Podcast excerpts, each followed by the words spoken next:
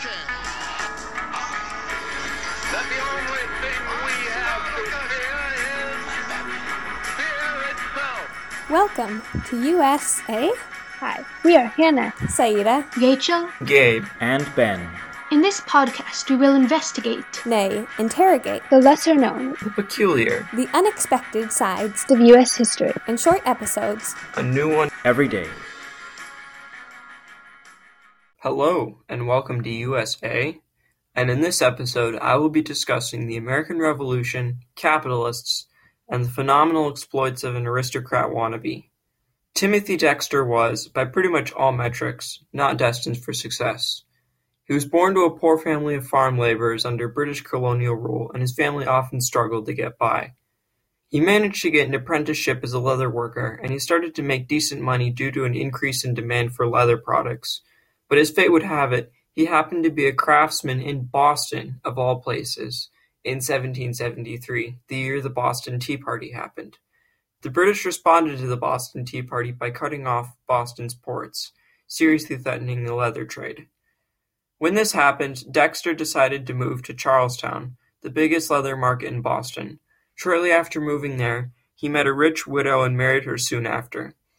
However, he soon grew to dislike his situation, as Charlestown was also a hot spot of the American upper crust, and due to Dexter belonging to an unfashionable trade and the fact that he married into money, they were very reluctant to accept him despite his continuing success in his leather work.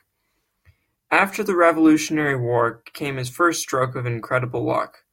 To win some goodwill from the people, his rich aristocratic neighbors began buying the continental dollars from people. As the value and confidence of the currency was practically nothing, and people were desperate to get anything they could for them. Either Dexter had inside information, or he desperately wanted to be accepted into the upper class, but whatever the case, he spent basically all his savings buying up Continentals at an approximate rate of a fraction of a penny to the dollar. Spending all his savings was a very ill advised move, but when the Constitution was ratified, the new national bank announced that they would buy back Continentals for 1% of what they were worth. Dexter sold his gargantuan number of bills, making a huge profit. Shortly after this, a neighbor who disliked him suggested he make the ill advised decision of investing in many different European currencies as well, especially French francs. Yet, amazingly, the values of these currencies all went up too, making him even wealthier. Unfortunately for him, this massive wealth only drew more ire from his neighbors than before, so he decided that Boston was not the place for him and moved to Newburyport, Massachusetts. Upon arriving, he built a huge and stunning estate, complete with an incredible view of the seaside and a row of wooden statues of all the founding fathers he could think of.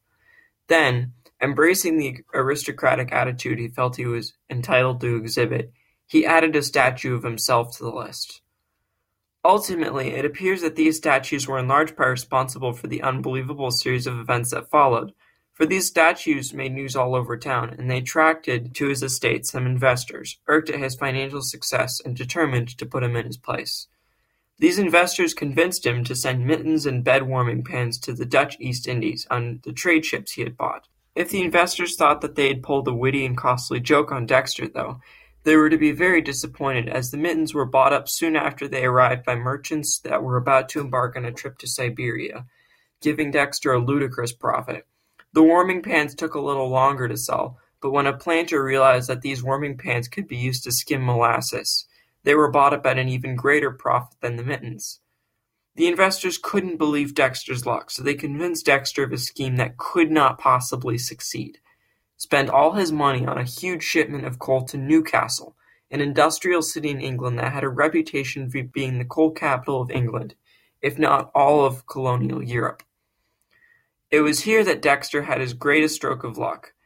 When his ships got out to Newcastle, a massive miners' strike had taken effect, crippling the coal output of the whole country. Things looked dire for England when, lo and behold, someone had shipped coal to Newcastle. Having a captive coal market, Dexter made a financial killing, becoming roughly twice as wealthy in the process. It was after this bizarre and completely unpredictable turn of events that the investors left Dexter alone. It was also after this exploit that Dexter really seemed to challenge the idea that he was really a really, really lucky idiot. In several instances, he cornered the market in unusual commodities before exploiting apparent need for them. His most remarkable achievement in this regard was buying up all the whale bones in Boston, a material that was hugely useful, being used for all sorts of things like corsets, toys, and typewriters. However, there was still one goal in his life that he had never achieved, despite all his efforts being an accepted member of the upper class. So, once he was more or less done investing, he wrote a memoir titled A Pickle for the Knowing Ones.